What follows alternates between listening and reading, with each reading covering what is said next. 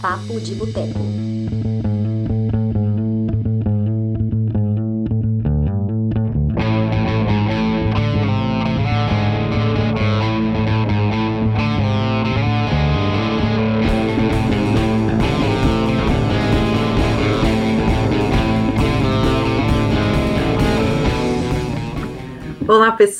Estamos começando agora mais uma edição do Papo de Boteco, é o Papo de Boteco número 93. Eu sou a Dani Pacheco. Se você ainda não segue a gente no Spotify, segue lá Papo de Boteco. Se você ainda não está inscrito no nosso canal aqui, inscreva-se agora, que tem conteúdo novo toda semana.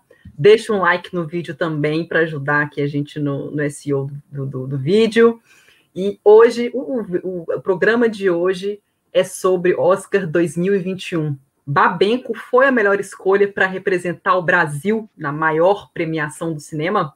Hoje temos aqui como convidado Valdemar Dalenogari, que é crítico de cinema, membro da Academia Brasileira de Cinema. Seja bem-vindo.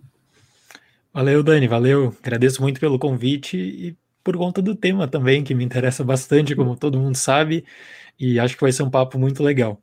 Boa noite aí para o pessoal que está acompanhando no chat, para quem vai ouvir depois também. Muito obrigada por topar participar aqui com a gente, que a gente chamou para participar bem em cima da hora, que a Academia Brasileira de Cinema revelou ontem, dia 18 é. de novembro, o filme. É, para quem não sabe, o filme se chama Babenco, Alguém Tem Que Ouvir o Coração e Dizer Parou. É um filme dirigido pela Bárbara Paz. Ele estreou no Festival de Veneza em 2019. Lá ele levou o prêmio Venezia Classic Awards. E a, a produção também ganhou a, o prêmio de melhor documentário no Festival de Mumbai deste ano. Então, vamos começar com a pergunta, antes da gente ir direto ao tema, queria só que você explicasse, no como é que funciona esse processo de, de votação na Academia Brasileira de Cinema, desde o processo de inscrição até escolher o filme que vai representar o Brasil no, no Oscar. Posso dar um contexto básico só para como que acabou na Academia Brasileira de Cinema? Eu sei que é, talvez quem acompanha assim é, já uhum. sabe, mas só para ficar para quem está ouvindo também e não conhece a história, é o seguinte: uhum. historicamente o Brasil era um dos países no qual a organização do sistema de seleção do filme para o Oscar ficava a cargo do Ministério da Cultura, antigo Ministério da Cultura. A academia deixa isso, tá? A academia recomenda tradicionalmente que seja uma academia, academia nacional de cinema que faça a seleção. Mas tem vários países que o Ministério da Cultura ele acaba fazendo a seleção, China, Rússia, Brasil até um tempo atrás. Todo mundo, todo mundo lembra do que aconteceu, acho, naquela comissão de Pequeno Segredo, né? Uhum. Pequeno Segredo com Aquários. Basicamente uma interferência enorme daquelas de uma tentativa explícita que era, começou como uma tentativa e acabou sendo bem sucedida para não enviar Aquários como o selecionado brasileiro. E aquilo foi tão feio para o Michel Temer que o, o, próprio Michel Temer ele viu o tamanho do negócio que ele fez e ele acabou ele acabou ouvindo crítica não apenas do pessoal que está no Brasil, tá? Não apenas de quem trabalha com cinema no Brasil, ele acabou recebendo muitas críticas também no exterior, porque era nítida a interferência, interferência política que existiu ali e o, e o alinhamento que tinha existido. Então, por conta disso, no ano final do governo Temer foi assinado um acordo de cooperação técnica, Academia Brasileira de Cinema com o governo federal. A Academia Brasileira de Cinema, ela agora ela faz toda a seleção dos profissionais para o júri e o governo federal, até o ano passado, ele dava o suporte logístico, que é de fazer a inscrição para o filme, enfim, a burocracia, pagar taxa, pagar o envio do filme para os Estados Unidos, tudo isso. Nesse ano, teve uma nova. Te... Aí, assim, ó, o acordo ele acabaria em 2021. Isso eu só tenho que deixar claro também. O acordo ele acabaria em 2021, esse acordo de cooperação técnica. Nesse ano, ocorreu uma nova tentativa de interferência assim, do governo federal, mas explícita, que saiu na mídia. Inclusive, uhum. uh, a proposta do governo era que a academia nomeasse nove pessoas e que o governo nomeasse nove pessoas. Montaria uma comissão de 18 pessoas e aí o filme passaria, uh, né, passaria o filme mais votado, com mais menções. No entanto, nesse ano também ocorreu um outro processo, que é o de legitimação da Academia Brasileira de Cinema como a única entidade responsável para fazer a escolha do Oscar, para fazer a escolha do filme brasileiro para o Oscar. Isso é importante porque acabou tirando a, a pressão do governo federal daquela ameaça. Olha, escolhe algo bom, porque se não for algo bom em 2021, vai ser a Secretaria da Cultura que vai fazer a seleção. Sabe? Então tinha, tinha essa carga de tensão, essa carga de ameaça toda nos bastidores. Então, como é que funciona? O modelo de seleção hoje no Brasil, uh, nós temos cinco pessoas da Academia Brasileira de Cinema e quatro pessoas que são convidados, são membros não vinculados à Academia Brasileira de Cinema. Nesse ano deu um problema, porque era para ser nove pessoas, acabou que a reunião teve apenas sete pessoas. Eu sou um crítico muito grande do modelo atual de seleção do Brasil. Eu acho que a gente, isso a gente, não sei se eu posso discutir agora ou a gente discute depois, mas eu acho que o Brasil ele tem um método de escolha que ele seria muito legal na década de 1990. Agora já faz muito tempo que o Brasil não é nomeado. Mas o Brasil apareceu uma vez na pré-lista só, e é um dos mercados que mais investe uh, em cinema no mundo. Então tem que, ter, tem que ter isso em mente, e eu acho que parte da falha do reconhecimento do Brasil não é apenas enviar o filme errado, mas está também na falta de noção de como é que funciona, como é que você chega no Oscar, que não é apenas qualidade, não é apenas qualidade, tem que ter investimento, tem que ter uma parceira nos Estados Unidos, tem que ter tem que ter dinheiro. E o, o só para contextualizar, o último filme do Brasil que foi indicado o melhor filme internacional foi Central do Brasil? É, nós tivemos uh, o ano que meus pais saíram de férias na pré-lista, né? Na pré-lista. Na pré-lista. E aí depois Central, é, o último indicado foi Central do Brasil. A gente até teve, teve aquele de, em quatro anos, três filmes indicados, né? O Quatrilho, que é isso, o Companheiro Central do Brasil. Aí depois passou um tempo, uh, a pré-lista com o ano que, ano que meus pais saíram de férias e agora desde de então nenhuma lembrança mais nem em pré-lista. Isso é muito grave. Sim, tiveram filmes muito bons que foram enviados nesse período que infelizmente não conseguiram destaque na academia.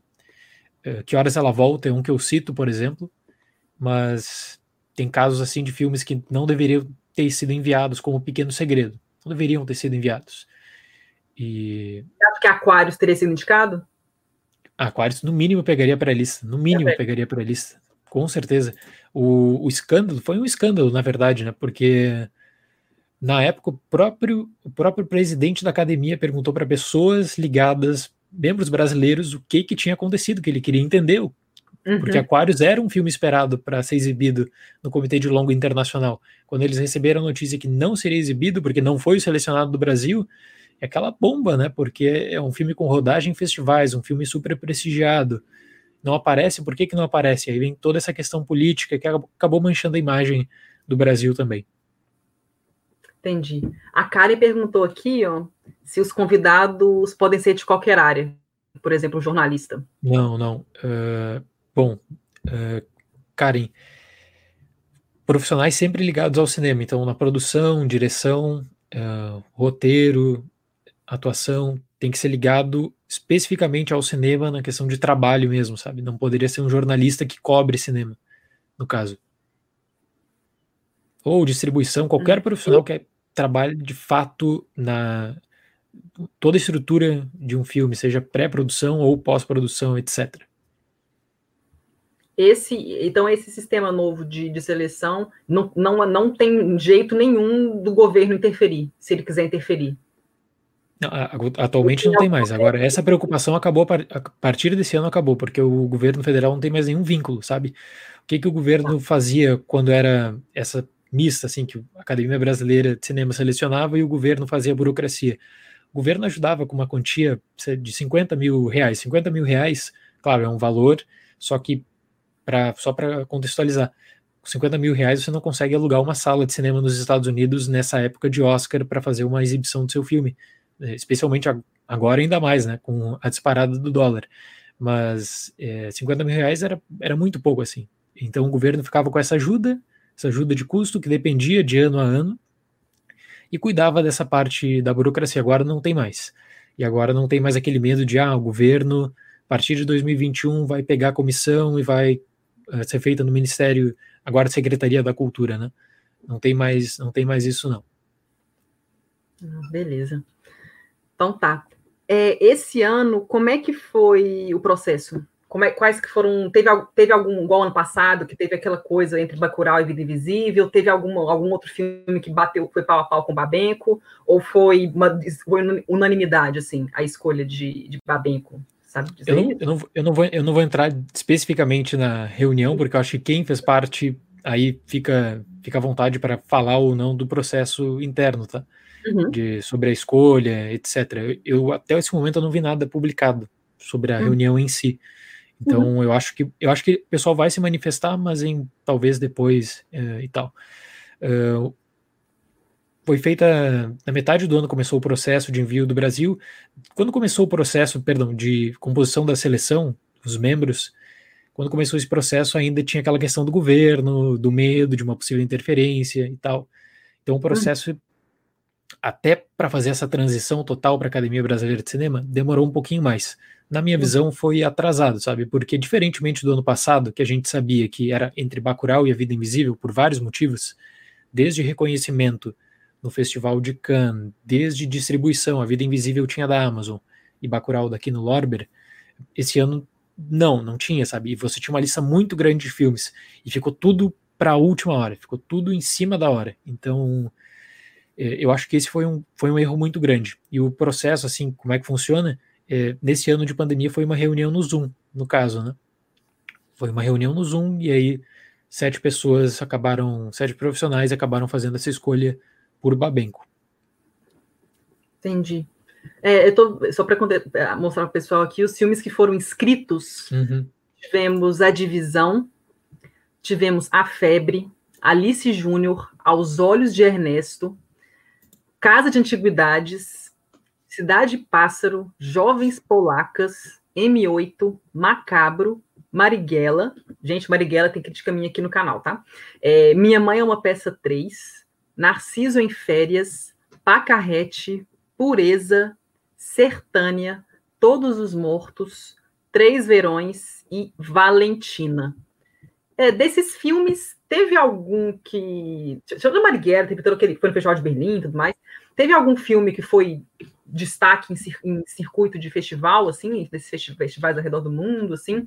Porque hum. bem foi para Veneza, foi premiado e tudo mais, mas teve algum outro. Caso de Antiguidades, ele foi, foi no Festival de Granado, Gramado, que ele estreou ano passado? Pacarrete, ele... Pacarrete no Festival de Gramado, e Caso de Antiguidades, por conta da lista agora do Festival de Cannes, teve uma exibição Festival de Toronto, agora nesse ano. Hum. Uh, mas assim, ó, Dani, hum. tu leu 19 filmes. Leu o título de 19 filmes. Agora eu vou te falar uma coisa que, para hum. mim, são prioridades invertidas. Hum. Cada produtor teve um mês para fazer a inscrição desses 19 filmes. E o período de reflexão em torno desses 19 filmes foi de apenas cinco dias. Então, isso mostra para mim um erro gravíssimo de metodologia de seleção. Porque, claro, se você pega a lista, tá? Uhum. Você vai acabar centrando a lista em quatro ou cinco filmes como qualquer outra pessoa faria, como qualquer, uh, qualquer outra situação que não fosse cinema também. Ah, tem uma lista das melhores coisas para fazer, 19 itens, vamos focar em quatro ou cinco e fazer uma seleção desses quatro ou cinco qual é o melhor. O que, que eu acho?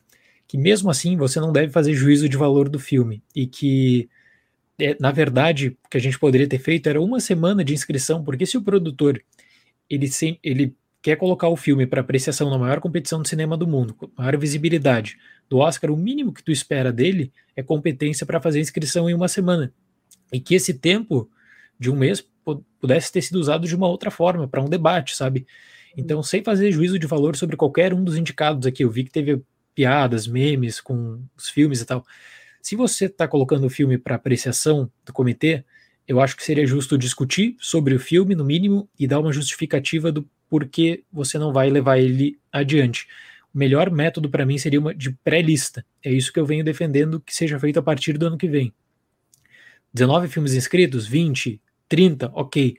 Mas uhum. vamos focar a discussão em 5 ou 3 filmes, sabe? E até para abrir para o público também, até para o pessoal entender mais como é que é feito, como é que é feita toda essa discussão.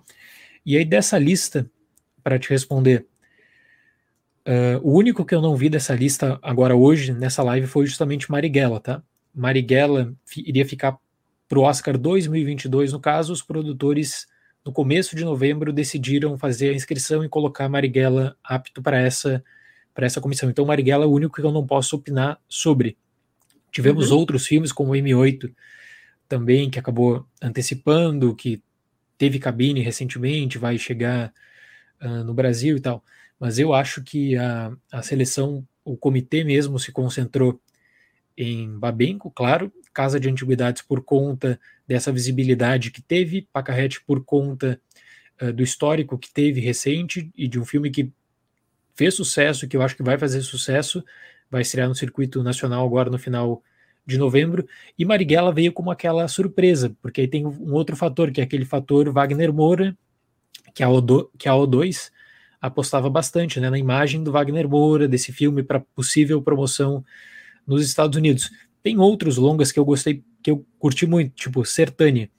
Eu acho que Sertânia teria alguns problemas para entrar para a consideração da comissão de filme internacional no Oscar. Uh, Todos os Mortos também também curti, mas para o estilo da academia propriamente dito e tendo em conta que a gente até pode comentar de eh, a gente até pode comentar aqui de como é feita a seleção de filme internacional, das mudanças que ocorreram nessa temporada, eu acho que Todos os Mortos não entraria. Então destacaria Sertânia também, que eu recomendo, Todos os Mortos. Marighella seria o que eu que eu não assisti. Ah, e tem Cidade Pássaro, que é um caso interessante de Cidade Pássaro, porque no começo desse ano ele entrou com distribuição da Netflix no mundo inteiro, menos no Brasil.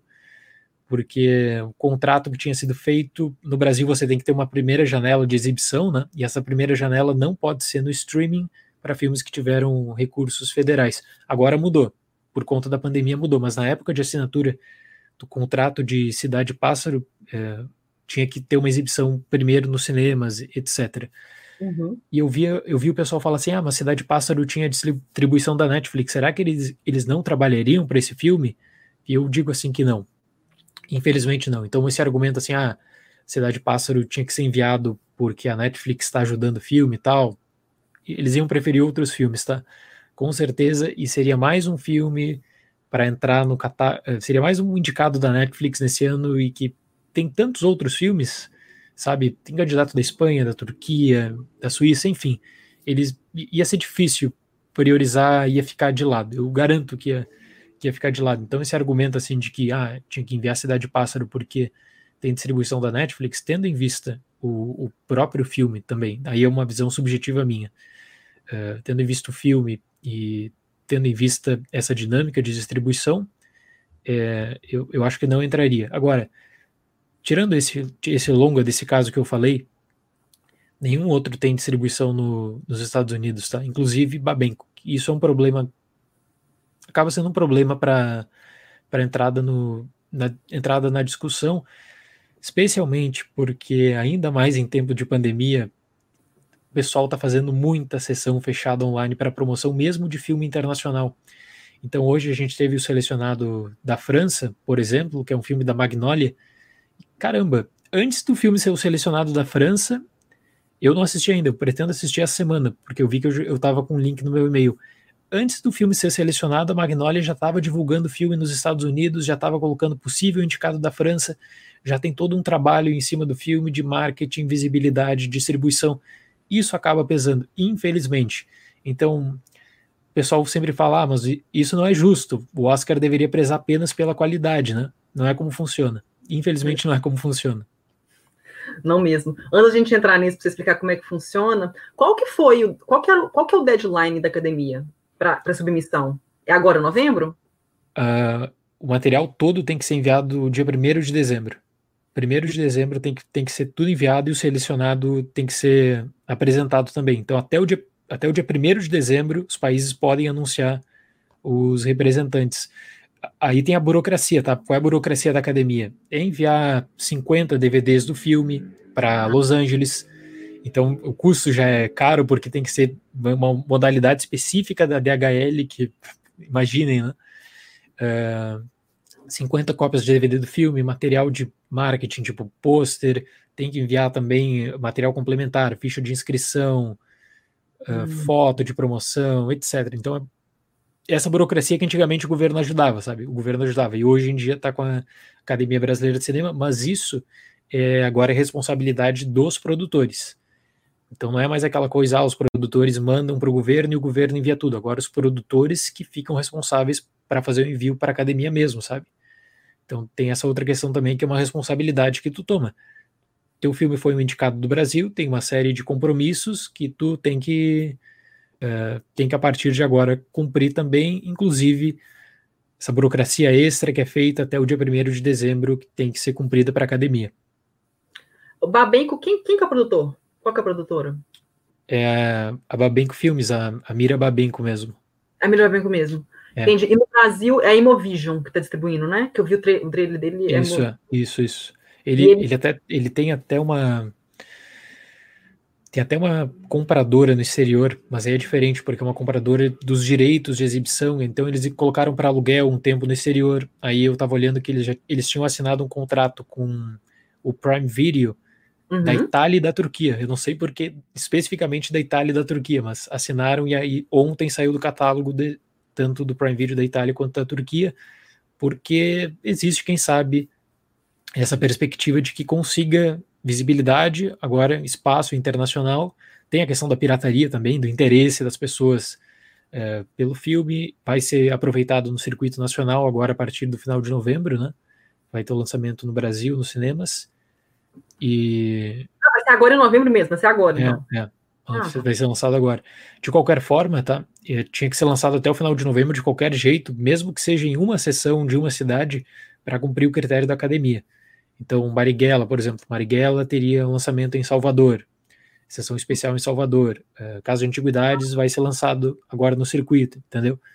Isso é uma exigência da academia também. Ah, tá, entendi. Então, é... não, acho que eu queria perguntar antes que você viu Babenco. Uhum. Que você falasse o que, que, que, você achou da escolha. Se foi uma, como é que é o filme, o que, que você achou do filme, se ah, foi uma escolha boa. Curiosamente, antes de antes desse processo de seleção, eu estava trabalhando com um arquivo do Babenco sobre Pichote. Eu sempre tive uma grande curiosidade do seguinte, que Pichote, para mim, era o filme que o Brasil teria totais chances de vencer o Oscar de melhor longa internacional. E teve lançamento nos Estados Unidos na época, na década de 80, em 81. Teve lançamento, passou por o Festival de Nova York, então eu consegui todo esse material, New York Times elogiando, falando que era um dos melhores filmes do ano, Associação de Crítica de Cinema de Nova York premiando o filme, Chicago Times, uh, o Gene Siskel, que era o lendário parceiro do Roger Ebert, uh, elogiando muito Pichote. Então eu sempre tive essa curiosidade e aí eu estava conversando com a Bárbara Paz para me ajudar nessa nessa pesquisa, sabe, e alguns pontos assim que que ainda estavam em abertos. Então eu já tinha esse contato com a Bárbara documentário é muito bonito, é um, assim, é emocionante mesmo, é um grande tributo. Eu, eu acho que quem curte cinema e quem curte quem curte o Babenco especialmente, eu faria tanto a recomendação desse documentário, quando for possível assista, e tem também um livro da Bárbara Paz sobre o Babenco que eu também recomendaria, que é um livro muito bonito. Então, para mim, o documentário é o complemento perfeito do livro, o livro é o complemento perfeito uh, desse, desse documentário. Claro que para assistir você tem que ter um mínimo de noção sobre o Babenco, sobre a filmografia dele e levando em conta esse relacionamento dele com a Bárbara Paz, a sutileza que a Bárbara Paz transmite isso, é, realmente eu fiquei, fiquei bem, bem surpreso. É um documentário de qualidade e é e assim, agora eu vou separar. É um ótimo documentário. É um ótimo documentário. Eu não sei se eu teria feito essa escolha. No entanto, tá? Tem chances de representar muito bem o Brasil. Tem um outro adendo, que é o que a partir de agora ele também está elegível para a categoria de melhor documentário para o Oscar, porque todo documentário que é enviado como selecionado nacional, na categoria de filme internacional, já entra direto para melhor documentário sem precisar cumprir toda aquela burocracia que seria, no caso, hoje, tá? Em contexto de pandemia, lançar um filme num drive-in ou pagar a taxa de inscrição de 12 mil dólares da academia para a promoção do filme, que é proibitiva proibitiva para a maioria dos produtores. Então, se esse, se esse documentário tivesse já distribuição nos Estados Unidos, distribuição eu falo assim, ó, de uma Sony, de uma Neon, de uma HBO, legal, eu acho que eu enviaria tranquilamente. Agora, se não fosse o caso, é, é, complicado, porque é muito complicado. E aí tem, tem a questão do ano passado, tá? De, de Honeyland. O pessoal tá falando muito isso, ah, o Brasil pode repetir o que aconteceu ano passado com Honeyland. E eu sempre tento no Twitter, durante a temporada, é, postar mais ou menos ah, sobre as campanhas, sobre o que está acontecendo. E dos cinco indicados para filme internacional ano passado, quatro tiveram sessões na academia, tiveram, assim, um marketing enorme. E Honeyland foi um desses filmes. Parece que é um documentário menor, sabe? Parece que é porque é de um país pequeno, parece que é, foi apenas pela qualidade. Não, a Neon trabalhou muito bem com esse documentário. A prioridade era para a categoria de melhor documentário, eles pensavam que eles venceriam a categoria de melhor documentário. Quando aparece a oportunidade para melhor filme internacional, poxa, eles não iriam descartar, sabe? Então eu, eu vejo esse caminho. O caminho do ano, ano passado de Honeyland começa na categoria de melhor documentário e vai para a categoria de filme internacional. E o caminho que eu vejo para Babenco é entrar como selecionado do Brasil para a categoria de melhor filme internacional e a partir disso, quem sabe, tentar uma chance em melhor documentário. A competição vai, vai ser muito grande, tá? A competição vai ser muito grande. É um ano que o que, que pode ajudar o Brasil, no entanto? O que, que pode ajudar o documentário da Bárbara Paz? É que o peso da sessão presencial em Los Angeles e Nova York ele não existe porque está tudo fechado. Então teria que ter algum tipo de evento online, teria que ter algum tipo de promoção online, como os rivais estão fazendo. Vou dar dois exemplos aqui: um filme com distribuidora e um filme sem. Tem um filme sem distribuição nos Estados Unidos, que é Beginning, que é da George. Uhum. Desde o Festival de Toronto, esse filme, ele tá. Os produtores estão em um marketing assim, ó, enorme. Primeiro, colocando o filme em todos os festivais possíveis nos Estados Unidos.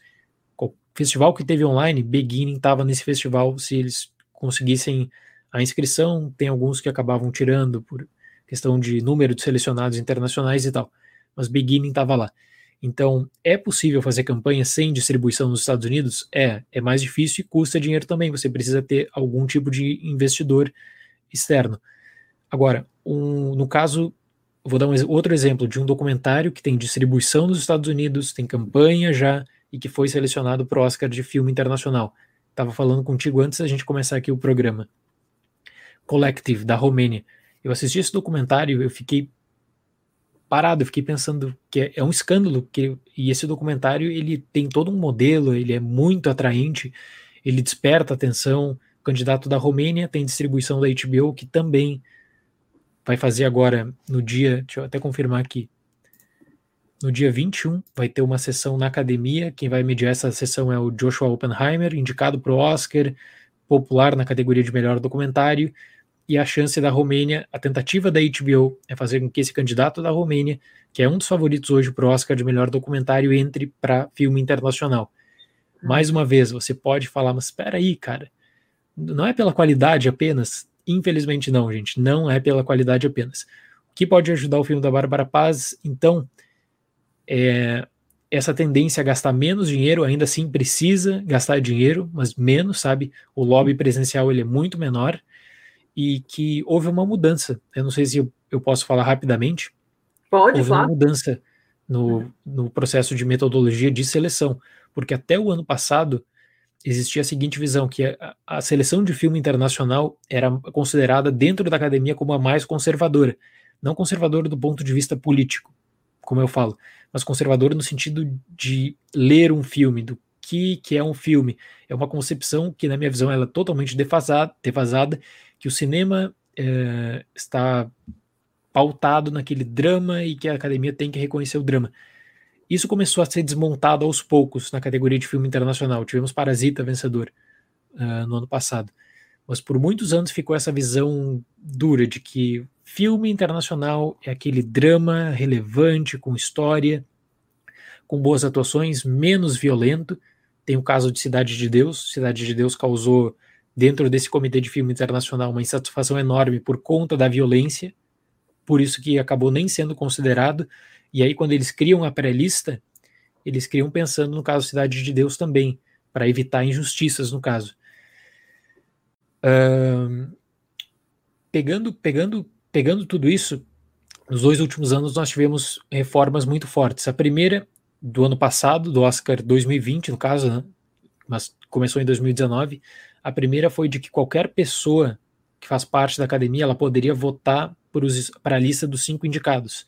Então ela se, tinha que se comprometer a uma coisa, ver todos os filmes da pré-lista, tá? Se ela viu todos os filmes da pré-lista, ela poderia dar uma nota de 6 a 10, os cinco filmes com a maior nota avançariam como indicados. E a partir hum. desse ano, eles, a academia acabou quebrando com essa visão do, do grupo da fase 1. O que, que é esse grupo da fase 1 do Oscar de filme internacional? Era um grupo com uma média alta de idade, geralmente homens brancos acima dos 60 anos, para deixar eh, claro, que participavam, que assistiam todos os indicados nacionais, 80, 90, depende do ano. Uh, eles dão uma nota de 6 a 10 para esses filmes, cinco filmes com a maior média passam, comitê, o comitê executivo faz, uh, seis filmes com a maior média passam, o comitê executivo fazia a seleção de outros três. Esse ano a pré-lista vai ser de 10 filmes. Então, quem sabe mais uma chance para o Brasil entrar. Agora, com o serviço de streaming da academia, qualquer membro da academia pode participar da fase 1. Então, um membro brasileiro, ele pode participar dessa fase 1 de filme internacional. Só que ele tem que ele tem que também cumprir uma série de requisitos. A principal é assistir um número determinado de filmes. E você não pode escolher, ah, eu vou assistir o filme do Brasil e o filme uh, da China, e você não pode escolher o país. Você vai entrar em um grupo, teu grupo vai ser sorteado alguns filmes, você vai assistir os filmes daquele teu grupo, tá? Daquele teu grupo, no final da exibição do filme, uma nota de 6 a 10 que vai ser contada. Então, para filme internacional nessa temporada, sete filmes com a maior nota avançam na pré-lista, três filmes do comitê executivo. As salvações do comitê executivo, vou chamar de salvações, tá? A, noção do comitê executivo é de evitar injustiças, que um filme, sei lá, que não tenha agradado essas pessoas da fase 1, uhum. consiga entrar na pré-lista também. O comitê executivo está reservando muito espaço para reconhecer o cinema mundo afora. Então a hum. tendência desse comitê é valorizar o que? O cinema europeu, especialmente. Eles gostam muito do cinema alemão, do cinema italiano, do cinema espanhol. E o comitê executivo vem para adicionar outras opções. Um filme ah. africano de quem sabe esse comitê não entendeu a perspectiva ou que não uh, reconheceu o suficiente. Um filme asiático que talvez tenha passado batido por conta da temática. Então existe hoje essa preocupação, que não existia, por exemplo, no começo da década de 2000, quando Cidade de Deus acabou sendo desclassificado, nem acabou sendo, entrou, nem entrou para consideração propriamente dita desse comitê, né? É. Então, a partir... teve, ele foi, teve quatro indicações, foi quatro? É, mas, mas isso depois, isso, isso no, no, no, outro ano, porque no primeiro ano para filme internacional ele não entrou para a discussão de filme internacional. É, isso é muito bizarro, né? Tipo assim, nem entrou e no ano seguinte é. ele foi indicado quatro Oscars, né? enfim. É, é, o que é o que é o que Bacurau poderia fazer nessa, nessa temporada. O problema de Bacurau é outro. O problema de Bacurau é a inscrição de Bacurau, saber se aqui não vai colocar o filme ou não. Vai regularizar a situação do filme com a academia. Mas é aquela coisa, Bacurau não foi o indicado do Brasil no ano passado, teria chance no Oscar 2021 no caso, né? Uhum. A Karen mandou um comentário que é, será, é, será que os membros aposentados do Oscar acharam ruim que agora eles não são mais tão relevantes para o filme internacional? É, ah, com certeza, porque esse comitê era o mais forte, todo mundo sabia dentro da academia. Era o comitê mais forte, era o de, comitê de filme internacional que tinha mais poder. Então, porque sempre a visão era sempre assim, ó. Tinha que ser aquelas, aquelas pessoas aposentadas porque você tem um número muito grande de filmes e você tem que assistir esses filmes em um curto espaço de tempo. Então, dependendo do dia, eram três filmes seguidos no cinema da academia, em Los Angeles, né? E uma pessoa que está nativa, está trabalhando, ela não vai ter tempo de ficar ver três filmes seguidos em um dia. Quem vai ter tempo? Quem está aposentado, quem já não tem compromisso, e, e, era assim que era, era por, por isso que era essa composição desse grupo, né? Especificamente, homens é, brancos acima dos 60 anos. Em 2018, eles tentaram mudar um pouco, trazer novas pessoas, trazer membros internacionais, só que aquela coisa tinha que ser em Los Angeles. Por conta da pandemia, com a abertura do serviço de streaming da academia, acabou facilitando para essa transição. Né? Agora, uma questão que ficou, só que está em aberto, é se essa mudança da fase 1 vai ser permanente ou se vai ser só nessa temporada. Eu tenho certeza que esse pessoal quer que seja só nessa temporada. Eles não querem perder poder dessa forma assim. Entendi. Só para recapitular aqui o, o, os últimos vencedores da categoria de filme internacional, tivemos Parasita, Roma, Uma Mulher Fantástica, O Vendedor, é, Filho de Sol, Ida, A Grande Beleza, Amor, Uma Separação, é, In a Better World, como é que foi a tradução dele para português, você sabe? In a Better World, eu não sei se foi, enfim. Eu, é, eu fico sempre com o título em inglês na cabeça, né? é, é, curioso da Susana Bier. Foram os últimos vencedores dessa década. Inclusive, inclusive nessa temporada, a Susana Bier ela é a chefe de comitê de filme internacional. A partir dessa temporada, ela que está comandando a categoria de filme internacional hum. uh, desde, desde o mês passado. Desde o mês passado. A Diane Weirman, que era a, a chefe, uma das chefes até então, ela está envolvida na produção desse documentário, justamente que eu falei, da Romênia Collective, então, olha já a influência, a chefe de comitê internacional, ela já está participando desse documentário. É, é. Hum, é. Então, fiquem atentos, porque é. Collective é um, é um desses filmes que pode aparecer para melhor documentário e pode aparecer para filme internacional tranquilamente, assim. Tem essa questão do lobby, tem distribuição e tem marketing, e, é, e é realmente um documentário chocante, assim. Mas só para só fechar essa questão se Babenco foi uma boa escolha ou não, pode ser uma boa escolha se a partir de agora, quem está na produção, quem está comandando, e não é apenas a Bárbara, tá? É o pessoal de produção de bastidores. Pode ser uma boa escolha se eles começarem a partir de agora, não é, não é deixar para dezembro, é a partir de agora pensar uma estratégia nos Estados Unidos. Se a ideia for tentar viabilizar a categoria de melhor documentário apenas e usar filme internacional como uma ponte, tudo bem, mas uhum. tem que correr atrás tem que correr atrás. Se ficar naquela questão, ah, a academia vai reconhecer só porque é um documentário sobre o Babenco, que é uma pessoa que tem uma história com Oscar e tal, não vai dar certo. E eu fiquei, eu te confesso que eu tô preocupado com isso, porque eu já ouvi algumas pessoas influentes do meio falando exatamente isso nessas últimas horas, de que o documentário ele vai ser reconhecido só por causa do Babenco. Esses carteiraços, inclusive o Brasil tem uma história de tentar dar carteiraço de um diretor que pensa ser popular nos Estados Unidos e tal. Esses carteiraços assim de que a academia vai considerar por conta da assinatura de um diretor ou por conta de um tributo feito, não cola, tá? Não cola. Entendi. Nossa, e, e, como, é que, como é que funciona assim? Como é que os produtores correm atrás? Eles, é assim, porque tem, tem é claro que tem, temos várias distribuidoras competentes. Como é que eles chegam? Eles têm ele, como, é que, como, como é que funciona isso? Só para o é, pessoal o... escutando a gente, vendo a transmissão entender. Uhum eles têm que entrar em contato com as distribuidoras mesmo, ligar e mandar é, o, o pacote post do filme, mandar filme? Como é que funciona esse processo? É, a gente, a gente tem plataformas de mercado, tá? Então, por exemplo, o Festival de Cannes tem uma plataforma muito ativa de mercado de compra e venda de filmes. Ali você hum. já faz bons negócios. O Festival de Toronto tem uma plataforma muito ativa de compra e venda de filmes. Vários filmes brasileiros estavam nessa plataforma do mercado de Toronto mas aí são filmes de 2021, 2022. É aquela questão a longo prazo. É, a questão de distribuição tem, tem dois tipos. Tem a distribuição a longo prazo, que tu oferece o projeto e tu diz assim: olha, meu projeto é esse, eu vou começar a rodar esse filme no, uh, no mês X e eu quero lançar e quero parceria para, quem sabe, colocar esse filme na Europa, nos Estados Unidos.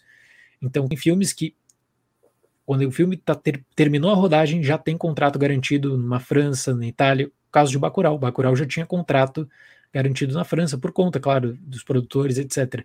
Mas tem que ser uma preocupação, né? É, eu acho que falta um pouquinho disso é, na questão do Brasil, especialmente, de fechar muito para o mercado interno e de não dar espaço para, para esses festivais.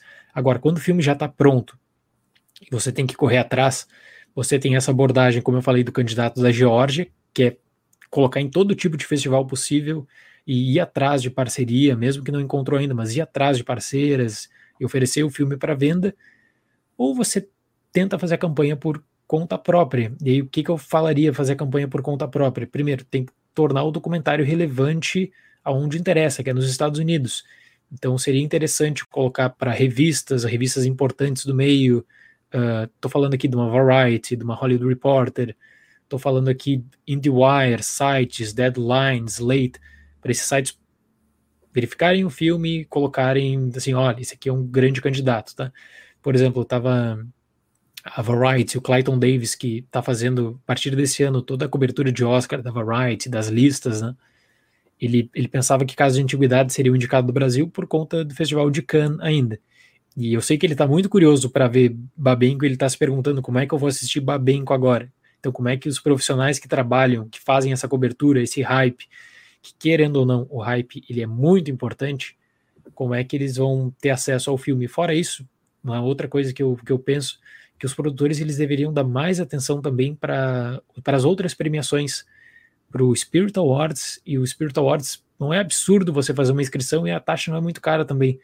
Spirit Awards, tanto o Globo de Ouro, o Globo de Ouro deixa qualquer candidato nacional entrar, por exemplo, Pacarrete, eu sei que tá, o pessoal da produção de Pacarrete fez a inscrição para o Globo de Ouro, pode entrar para consideração. Tivemos alguns candidatos do Brasil para o Spirit Awards, é, por exemplo, a Vida Invisível fez a inscrição, foi indicado nessa última temporada. Eu sei que tem produtores brasileiros que acabaram colocando seus filmes também para o Spirit, mas é pensar assim, ó, antes da seleção do Oscar, tá?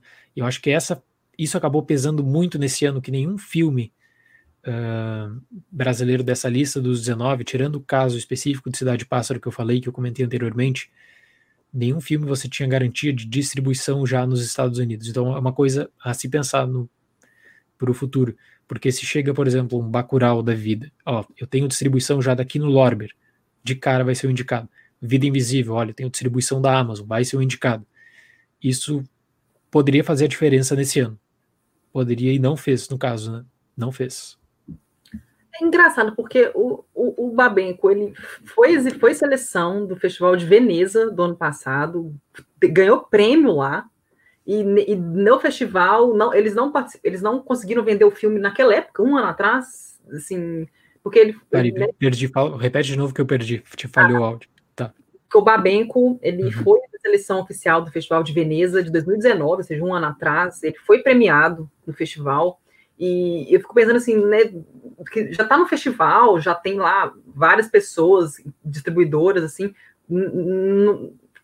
assim por que, que não aproveitaram esse festival para justamente com um prêmio, a exibição do filme estava em alta lá, a seleção dos maiores festivais de cinema do mundo, uhum. para vender o filme. É, é, é, questão de, é, é, questão de bastidores mesmo, é, é complicado a negociação. Até o Alex falou ali no chat, no chat da Taskovski, que é a empresa que eu falei, né, que comprou os direitos e que está fazendo esse repasse de direitos. Eles hum. até colocaram o filme, é, então, numa época para aluguel, então era no Vimeo, inclusive, no Vimeo Premium, você podia alugar Babenco, e tinha esse contrato com o Prime Video de dois países, que tinha sido feito também, tá? Mas no caso dessa empresa, é a empresa que ela compra os direitos para tentar repassar para outra. E isso acontece muito no mercado, tá? Então. Tá então, já, é ela tá, que vai estar para venda nos Estados Unidos? É, é, se alguém quiser comprar o filme, tem que entrar em contato com ela. É, é esse é o caminho, tá? Ah, então não são os produtores, tem que ser, vai ser com ela, vai ser com a Tatskovski, então. Isso, isso. Claro que os produtores, produtores podem ajudar, tem que ser proativos também, não pode deixar tudo nas mãos deles nesse caso, mas vai ser com eles.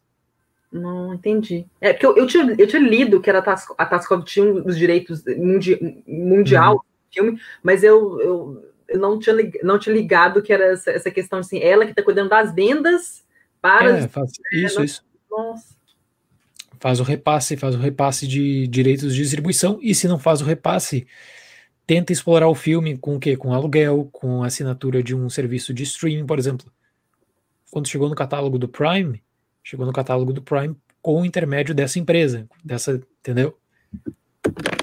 Gente, nossa, que, que, é um, que complicado, né? A cara até comentou aqui. É, é, é, é, é absurdo, é, é difícil. Igual vendedor de cartão de loja. Gente, que complexo. O, já que a gente falou, você, falou da questão de, na categoria de documentário, como é que foi? Porque quando o Democracia em Vertigem foi, foi indicado, é, muita gente ficou surpresa, assim, não estava nem lembrando, assim, a gente sabia que a Netflix estava distribuindo, estava cuidando da, é, é, da, da, campanha, mas muita gente ficou surpresa com a indicação. O que, que eles fizeram, assim, que foi o diferencial, assim, né? O que, que a Netflix fez? Porque tinha os documentários, assim, o é, que, que fez Democracia em Vertigem é, conseguir essa indicação? Qual foi o. Foi, é um filme. É um filme que já tinha. Teve a distribuição primeiro de screeners físicos. Então, os membros da academia receberam Democracia em Vertigem. Não era preferência, tá? Não, nunca foi a preferência. Eles nunca, nunca, a Netflix nunca colocou a nossa preferência é Democracia em Vertigem. Uhum. Tava óbvio que era American Factory por conta da família Obama, por conta de toda a estrutura que eles tinham montado. Mas a Netflix ela foi muito competente para colocar o filme uh, para apreciação. E o comitê de documentário ele é, ele é diferente também. Se tem um comitê onde você vai ter surpresas, vai ser o comitê de documentário. Eles gostam muito de temas políticos importantes, relevantes. E às vezes você vai com uma lista pronta, ah, tem aqui cinco, os cinco melhores documentários do ano são esses aqui, todo mundo concorda tal. O comitê de documentário vai tirar dois dessa lista, vai colocar, vai colocar outros longos. Isso acontece todo ano, né? Acontece todo ano. Mas a Netflix trabalhou muito bem ano passado para Democracia em Vertigem conseguiu o que poderia, no caso, que era a indicação. Para a Vitória, para Vitória era American Factory por conta da temática. Uhum. Uh, isso, até assim, ó, é, é aquela coisa, a gente sabe que tem a torcida na época do Oscar, tem a torcida, ah, o Brasil vai ganhar o Oscar e tal. É, mas na é. realidade, já estava claro nos bastidores, até Sim. mesmo pela reação da própria academia com a American Factory, né? É, eu vi as pessoas comentando, não, vão lá, Brasil, e outras pessoas, e, e, depois que o Brasil perdeu, a gente falando, ah, seus trouxas, não ganhou, e tipo assim, sabe, quem acompanha, todo mundo sabia que ia ganhar American Factory. É. Só a indicação já foi um ponto de reconhecimento. Foi, foi um, foi um grande reconhecimento, um grande e importante reconhecimento também para a visibilidade, sabe? Porque, é como eu falo, o Oscar, especialmente o Oscar, mas outras premiações menores, até mesmo o Spirit, quando tem uma indicação a pessoa vai procurar a lista, tem alguém que ela vai, na curiosidade, ela vai atrás do longa, vai atrás do documentário, do curta. Então isso ajuda bastante, sem dúvida. Fiz uma pergunta aqui para a gente fechar a, a, categoria de filme internacional, que eu tenho uma última pergunta para fazer. É, como que está a corrida no momento para a categoria de filme internacional? Já temos alguns favoritos, alguns filmes que estão assim já sendo destaque. Ah, esse aqui tem grande chance. Como é que tá? Olha, esse, esse é um ano muito atípico por conta da pandemia. Então, o que está acontecendo é o seguinte: o filme que seria lançado em 2020, na maioria dos casos, ele ficou para 2021. Então, tem várias seleções em aberto e tem seleções que está sendo do resto, assim, do que tinha, o que, que é o resto? Que tinha sido lançado até março ou alguma promessa de lançamento em dezembro, no caso dos cinemas reabrirem em alguns países. Eu acho que hoje, se tivesse que apontar um favorito, tá?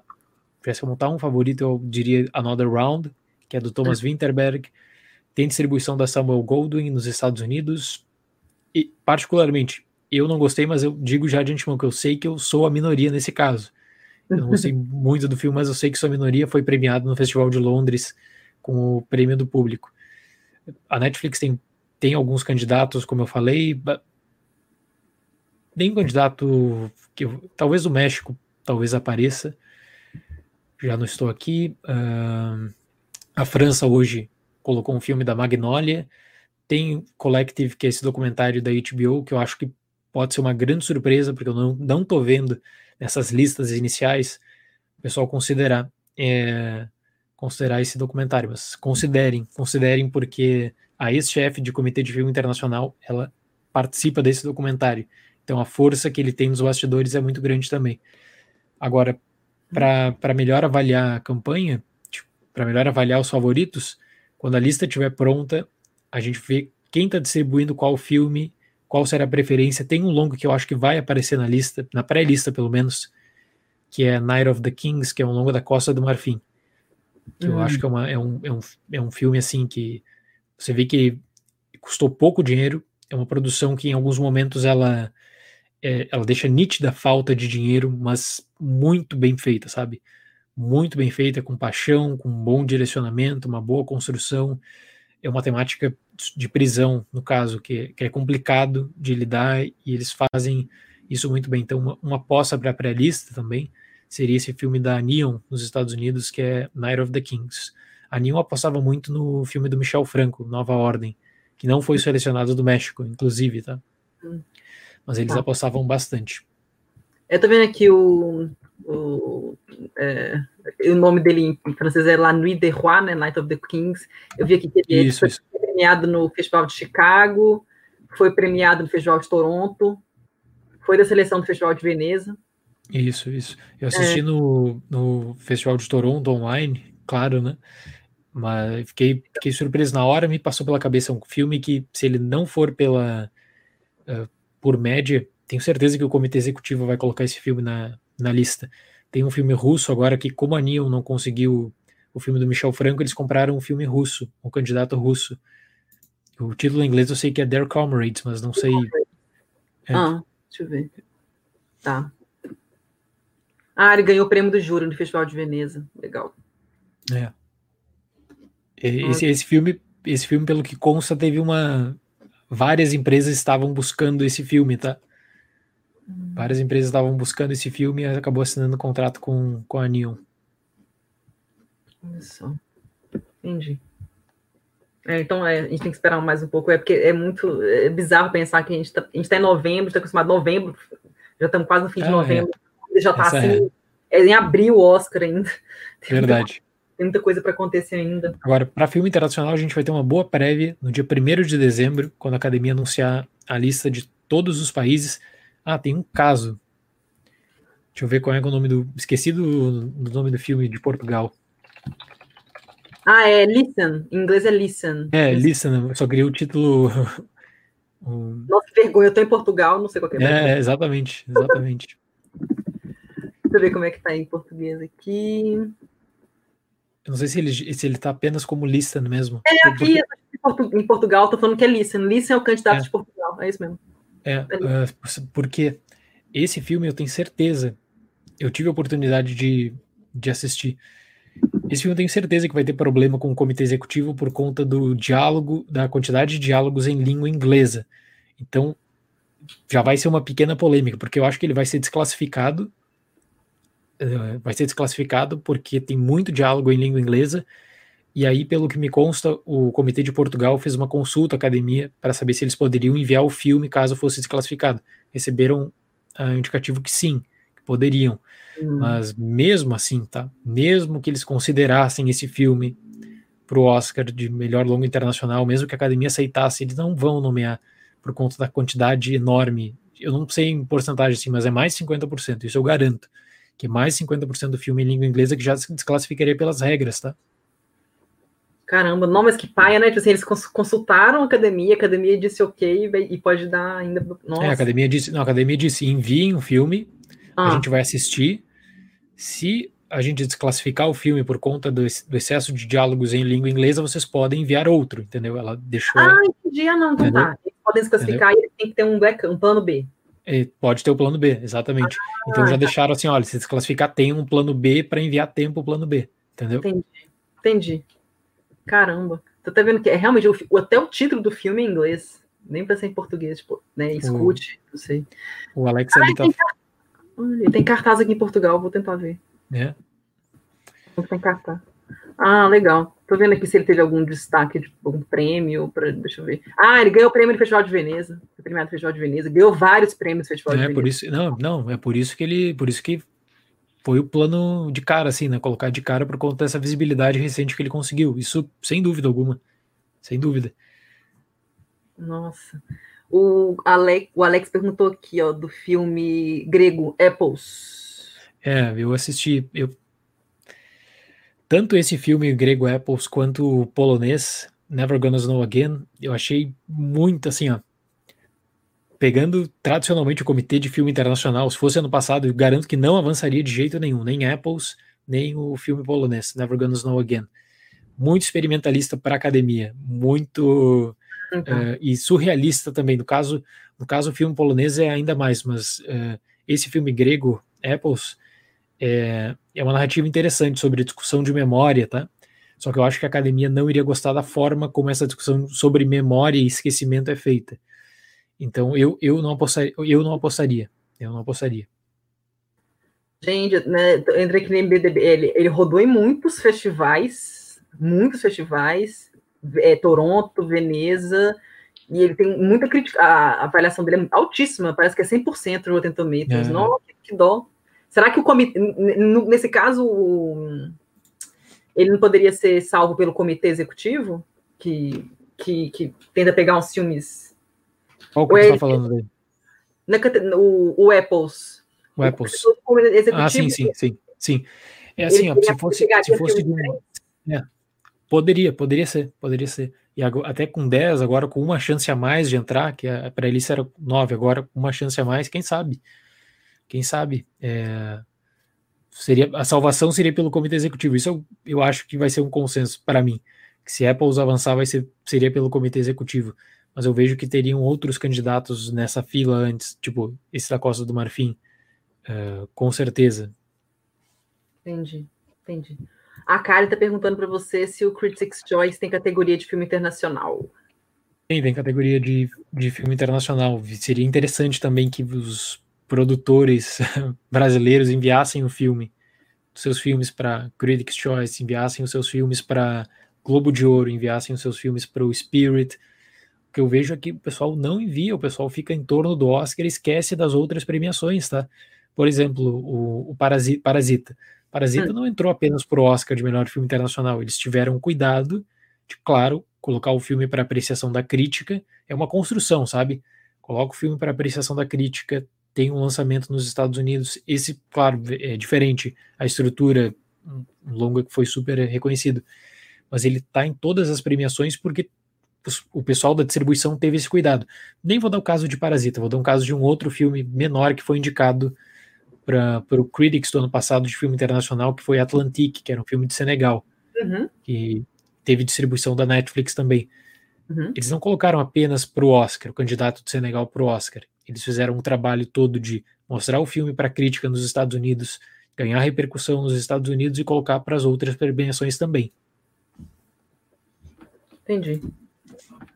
Beleza. A Eide perguntou se a Coreia do Sul tem um, tem um candidato. Tem. The Man Stands in Next? que eu vi aqui. É, é, o, é até o blog o Cine Tosco, um abraço aí.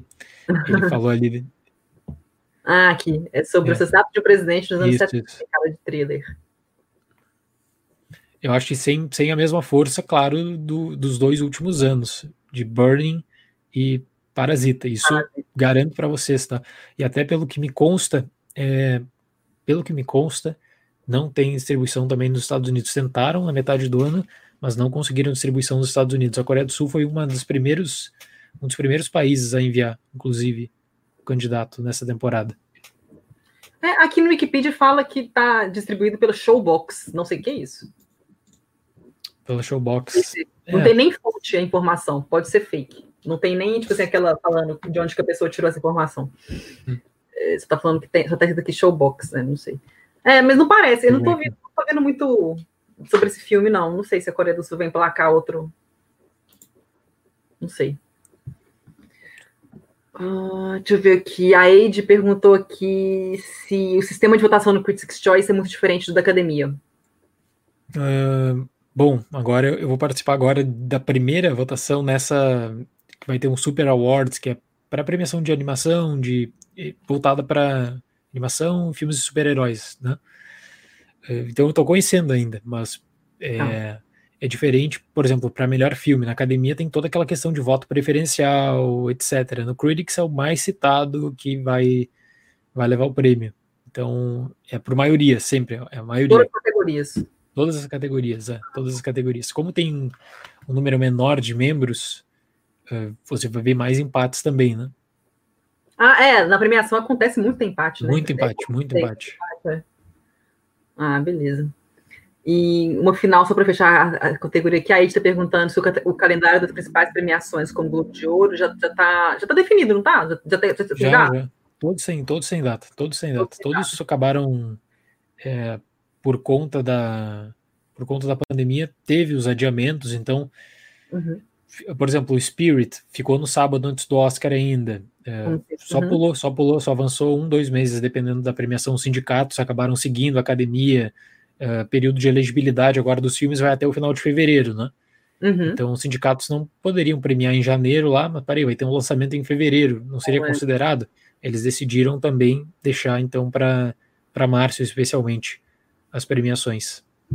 Ah, massa. Então eles estão tudo pressupondo que vai ter premiação presencial, vai estar todo mundo lá. É, mesmo que não tenha, assim, Hum. Até te garanto que eles pensam na premiação presencial, mas se tiver que ser menos gente ou fazer um formato híbrido, sei lá. Eles querem premiação, tipo Oscar em abril, eles querem finalizar a temporada em abril. Abril, entendi. Toda a temporada em abril. E aí a temporada de 2021, período de elegibilidade dos filmes de 2021 para o Oscar 2022, menor, né? Lançamentos de março a dezembro. Aí voltaria ao normal. Voltaria ao normal. A ideia, a ideia é de fazer esse ano específico agora, pelo contexto de pandemia, aí ampliou até fevereiro, mas volta ao normal em 2021 até dezembro. Beleza. É, o Bloco então, comentou aqui, né, que eu me lembro coreano sendo no era em janeiro, fevereiro, foi isso mesmo, é, no MDB fala aqui que ele estreou. É, ele estreou, né, foi sucesso de bilheteria na Coreia. Vamos foi, ver. Foi. Tem é. muita coisa para acontecer ainda. E aí está perguntando aqui, eu tenho que fazer só uma última pergunta. Aí está perguntando se você vota em todas as categorias. Eu voto nas categorias de cinema, né? Então, por exemplo, hum.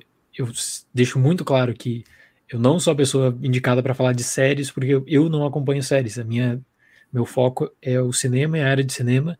Então, no Critics, eu voto em todas as categorias de cinema, até porque eu me considero preparado para isso, né? Agora, no Critics tem três divisões: tem a divisão de cinema, a divisão de TV, que é, começou a partir desse ano, tá? Então, tem a divisão de cinema. Quem está na divisão de cinema vota em cinema. Quem está na divisão de TV vota em TV.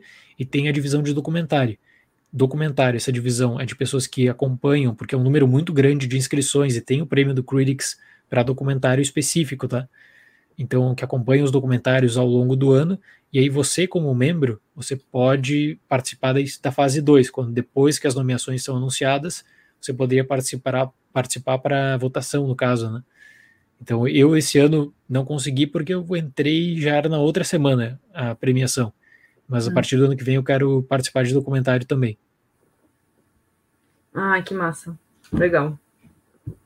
Eu, a última pergunta que eu queria te fazer era sobre que você mencionou mais cedo que eu tinha deixado para fazer de última pergunta, era sobre Bacurau. Se, né, se, se você acha, assim, a sua opinião, porque tem muita coisa para acontecer ainda, você acha que o Bacurau tem alguma chance de ter, ter alguma indicação em alguma categoria? Um, bom, a situação de Bacurau ela é pouquinho, um pouquinho mais complicado do que apenas ser considerado ou não. Tá. Bacurau entrou no assim, ó, Bacurau antes do lançamento de Los Angeles de Bacurau que classificaria ele direto para o Oscar 2021 por conta da pandemia, foi tudo cancelado, inclusive tinha um evento muito legal em Nova York que o Kleber, o Juliano iriam participar no Lincoln Center, que também teve que ser cancelado, mas é, Bacurau entrou direto para o cinema digital, no caso, tá? O que, uhum. que a uhum. academia diz? Que quando um filme ele entra direto para aluguel ou para cinema digital, como é no caso de Bacurau, que a inscrição deveria ter sido feita 60 dias depois dessa entrada, tá? Uhum. 60 dias. Uh, eu mandei, inclusive na época, quando estava no, no dia 52, 53, eu mandei para Kino um e-mail falando assim, por favor, se vocês forem fazer considerar Bacurau, para temporada de premiações, considerem fazer inscrição para não ter problema com a academia com essa regra e tal. E na época eles me responderam falando que eles ainda não tinham confirmado a inscrição de Bacurau. Então Bacurau pode ter esse problema, tá? Esse problema de elegibilidade, porque era um filme que ele já deveria estar na plataforma fechada da academia, plataforma de streaming da academia. Ele ainda não está nessa plataforma. Então para Bacurau se tornar elegível, ele tem que entrar nessa plataforma, que não é por conta do custo, o custo é de 12 mil dólares, mais taxas e tal, vamos botar 15 mil dólares, não é por conta dos 15 mil dólares, é só por conta dessa, desse detalhe de elegibilidade. Mas vamos lá, digamos que Bacurau consiga se acertar com a academia e que fique elegível. Uhum. Mesmo assim, eu acho muito difícil o reconhecimento em qualquer outra categoria. Mesmo assim, o timing de Bacurau, infelizmente, era para o Oscar 2020. E ano passado eu até falei com pessoas da própria aqui no Lorber que ficaram muito chateadas que Bacurau não foi o selecionado brasileiro, porque eles já tinham toda uma estratégia pronta, sabe? Eles iriam tentar trabalhar para o Oscar 2020 para a categoria de fotografia e roteiro. Eles pensavam muito. Agora, para reconhecimento, é aquela coisa, né? Eu tenho que ser justo, não posso chegar aqui apenas dar expectativa falsa. Uhum. Quem está trabalhando para filme internacional nessa temporada eh, especialmente, por exemplo, Another Round, tá? Do uhum. Thomas Winterberg. Ele tem distribuição nos Estados Unidos e eles vão fazer um trabalho forte para tentar, quem sabe, uh, melhor trilha sonora, digamos. É muito mais fácil você trabalhar com um filme internacional que tá no hype ainda da temporada, tá? Um Dor e Glória da vida. Nem vou falar um Parasita, mas Dor e Glória. Dor e Glória, ano passado, estava no hype da temporada, fez uma boa campanha e conseguiu nomeações importantes.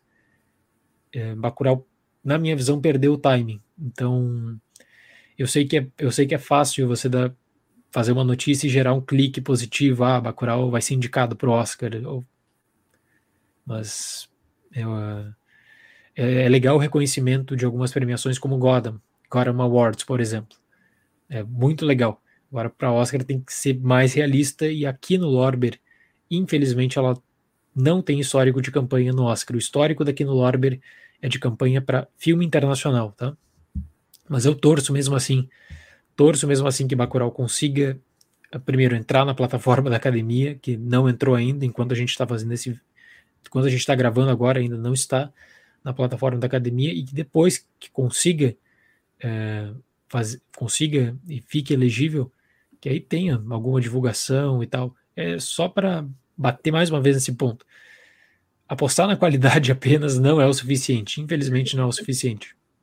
Sim, com certeza. E. Ah, já que você. É, juro que essa, essa é a última pergunta que eu tenho que finalizar aqui, senão tudo me mata. É, como é que. Já tem alguma expectativa para algum filme brasileiro ano que vem? Alguma. Como é que tá, assim? Você já sabe, assim, alguma produção brasileira que pode rodar em Cannes? Enfim, tem alguma expectativa em torno de algum filme? Uh, tem, tem. Uh, só, eu, eu, só não vou responder com título, sabe por quê? Hum. Porque aí, se o filme não é selecionado, aí vem aquela frustração: ah, o filme vai tentar fazer para o Festival de Cannes e não foi selecionado e tal. Mas o que eu posso falar assim, ó, tem, tem longa brasileiro que, inclusive, seria lançado em 2020 uhum. que ficou para 2021 pensando festivais e pensando também em, uh, em um lançamento tradicional nos cinemas, porque os filmes agora que participaram dessa seleção do Brasil, ou eles chegaram no drive-in, ou eles chegaram uh, em um outro tipo de lançamento, né? Por exemplo, Pacarrete vai estrear agora, tinha um lançamento já em drive-ins, tinha um outro lançamento prévio cinema digital, uh, Casa de Antiguidades iria estrear agora em sessão especial, Marighella também. Tem produtor brasileiro que tirou o filme, tirou o filme de consideração logo quando começou a pandemia em março. Então a gente teria uma lista até com outros outros longas, outras perspectivas, outras apostas. Quando eles viram que não ia ter espaço, abril, os cinemas não reabriram, maio, os cinemas não reabriram, é, é aquele instinto, né? Vamos deixar para 2021. Então, quem conseguiu fazer isso, quem até vou falar assim, quem se deu o luxo de fazer isso, porque é bem complicado, né? levando em conta toda a estrutura que tem para eh, produzir um filme, distribuir um filme, quem conseguiu fazer isso é agora está apostando em Cannes 2021, apostando no Festival de Toronto e tal. Agora, para fechar daí, essa o Oscar 2021 para filme internacional ele não está no mesmo nível do ano passado, assim, ó, de questão de distribuição nos Estados Unidos e até em questão de qualidade mesmo. Hoje é muito difícil você marcar um favoritaço para filme internacional, tá? Muito difícil. Muito difícil. Eu falei aqui do candidato da Dinamarca, o candidato da Costa do Marfim, candidato da Romênia. Tem o filme francês que foi selecionado, que é da Magnolia, mas não tem o favoritaço que nem tinha no passado já. Uhum. Já saiu Parasita favorito, já saiu Dor e Glória favorito. O pessoal estava comentando do filme da Netflix de Senegal, Atlantique, que já teve uma boa repercussão também. Uh, Os Miseráveis da França, por conta da Amazon, e aí a gente discutia até A Vida Invisível, né? Dessa temporada, não. A categoria de documentário, por sua vez, está lotada de produções enormes, produções de grande impacto mesmo. Estou falando de campanha e de distribuição. Inclusive, a Netflix, na sexta-feira, começou a enviar para todos os membros da academia o screener físico do, dos seus documentários da temporada. Então, tem uh, Athlete Atleta A, tem. Enfim, todo, todo, todos os documentários da Netflix estão agora, tanto na plataforma online da academia, quanto na, no disco físico. Essa última temporada do screener em DVD físico. A partir do ano que vem não tem mais screener em DVD físico. E então, é o que eu falo assim, ó, Babenco, o pessoal de Babenco pode ter uma chance se começar agora a trabalhar, mas agora mesmo, tentar alguma parceria nos Estados Unidos ou tentar fazer um marketing por conta própria. É bem mais difícil, tá? É bem mais difícil. Mas não vamos dizer aqui que não temos chances de aparecer. Quem sabe? Quem sabe? É. É, mas bom, pelo menos é, esse, a gente tem que levar em consideração que esse ano foi muito atípico, foi muito. Muito atípico, muito é, atípico. Eu acho que de maneira geral, assim, tem muito filme bom, até na, em outras no Oscar em geral, mas não, tem muito filme Sabe muito que eu acho, bom que vem. É, Sabe o que eu acho interessante, assim, ó? É, essa questão toda de Babenco. Teve um documentário ano passado que era, só para contextualizar, que era Apollo 11, tá? E uhum. aí, na época, eu mandei um e-mail para os produtores porque eles tinham assinado contrato com toda a América Latina, menos com o Brasil. E aí eu perguntei, poxa, por que, que justamente com o Brasil vocês não conseguiram contrato? E aí ele me respondeu uma coisa que ficou na minha cabeça, que era mais ou menos assim, ó, que o, o mercado do Brasil para documentário ele é muito complicado, porque as pessoas uh, elas acabaram desenvolvendo a ideia de que o documentário era apenas para ser assistido em um serviço de streaming e que você portanto não pagaria para ver no cinema um documentário, e é verdade, porque a distribuição de um documentário nos cinemas do Brasil ela é muito menor, tem um alcance muito menor, e a pessoa não alugaria aquele documentário também, porque não existe a tradição de alugar digital no Brasil. Assim, é uma minoria que faz isso, tá? Então, ele, e é verdade, e às vezes é difícil. Então, eu acho que Babenco tem essa questão também, assim, ó, de despertar o interesse das pessoas. Ele vai chegar aos cinemas, então, e que, quem sabe com isso quebre um pouco algumas barreiras de você apreciar um documentário nos cinemas, de enfim, agora o contexto é complicado por conta da pandemia, não tem como recomendar também, mas eu acho que essa é a ideia. E a outra barreira, assim, de ser o primeiro enviado do Brasil, primeiro documentário enviado para filme internacional, o que acaba colocando também o filme como elegível para a categoria de melhor documentário. Entendi. É, eu, você falou, eu, eu, lembrei que eu vi o Sal da Terra. É, é. São eu poucos, assim. São, são, mas assim, ó, pensando em não distribuição no cinema, são pouquíssimos. São não, e nem estava cheio. E era um filme que é, feito muito é. sucesso e não estava Exato, cheio. exato. Não tem hábito mesmo, assim, de ver. Só para responder a Karen ali, ó. É, é, eles enviaram, inclusive no Slate, que eles enviaram, até vou, deixa eu, deixa eu pegar aqui a lista. Eu separei a lista do, dos filmes que eles enviaram. Uh, Miss Americana está na lista tanto de DVD quanto na academia. Vou dar rapidinho aqui da, da Netflix. Eight Litei, Atleta A, eu não sei os títulos, desculpa, mas eu não sei os títulos em português. Cripe Camp, que é da família Obama. Uh, Dick Johnson is Dead, que foi premiado agora no Critics' Choice de documentário, inclusive. Uh, The Social Dilemma, também fez, teve uma grande repercussão. Miss Americana e My Octopus Teacher. Esses são os filmes uh, da Netflix, com envio em DVD e envio também para uh, para plataforma fechada. Aí tem, uns, tem alguns outros uh, da Netflix que estão só, só na plataforma mesmo, tá? Que não tiveram um screener físico. As Miss Americana teve screener físico e teve na, plata, tá na plataforma também. Olha só. Eu vi ele na página do é, For Your Consideration da Netflix, mas eu não. Esse detalhe eu não sabia, não. Nossa, você viu esse filme? Você viu o documentário? Vi, vi, vi. Eu acho que eu acho muito difícil o reconhecimento por conta da competição. Eu vi, legal, assim, mas não. Eu acho muito difícil o reconhecimento mesmo, assim, ó, pensando se a Netflix tivesse que priorizar, tá? Eu diria três documentários, assim, que eu acho que tem mais impacto. Quatro. Uh, Cripe Camp, por conta da família Obama, mais uma vez envolvida com a Netflix, e deu certo ano passado, não tem por que mudar. Dick Johnson is Dead, que tá ganhando, puxa, tem várias matérias nos Estados Unidos essas, essas últimas semanas, foi reconhecido no Critics de documentário. Uh, Eight Litei, Atleta A, que conta um escândalo e é um documentário realmente impactante, de, machuca a pessoa por conta do que é exposto, assim. Mesmo impacto de Atleta A, para quem viu, é o impacto do documentário da Romênia, Collective, assim, do negócio absurdo, do, do complexo, sabe?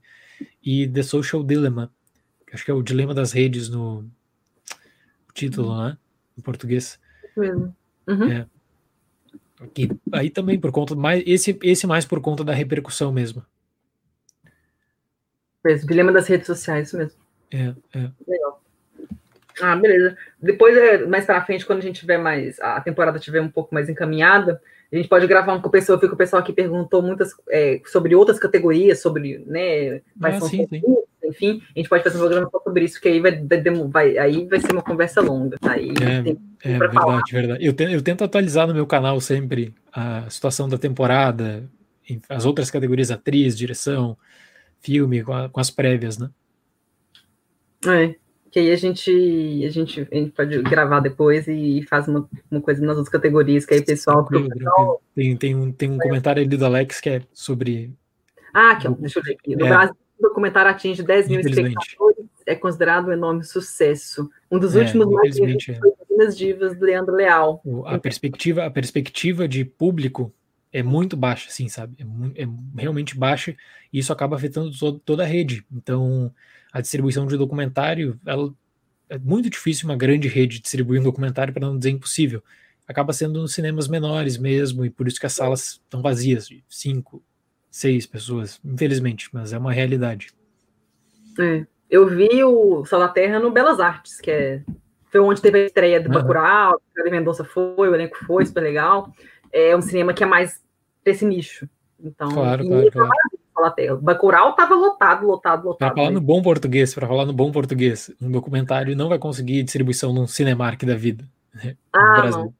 É. Pois é. Triste. Mas é, vamos lá. Gente, não, eu tenho eu tô com hora aqui, não posso fazer outras uh, colocar tudo que vocês estão perguntando aqui, mas muito obrigada, gente, pela participação de vocês aqui no comentário.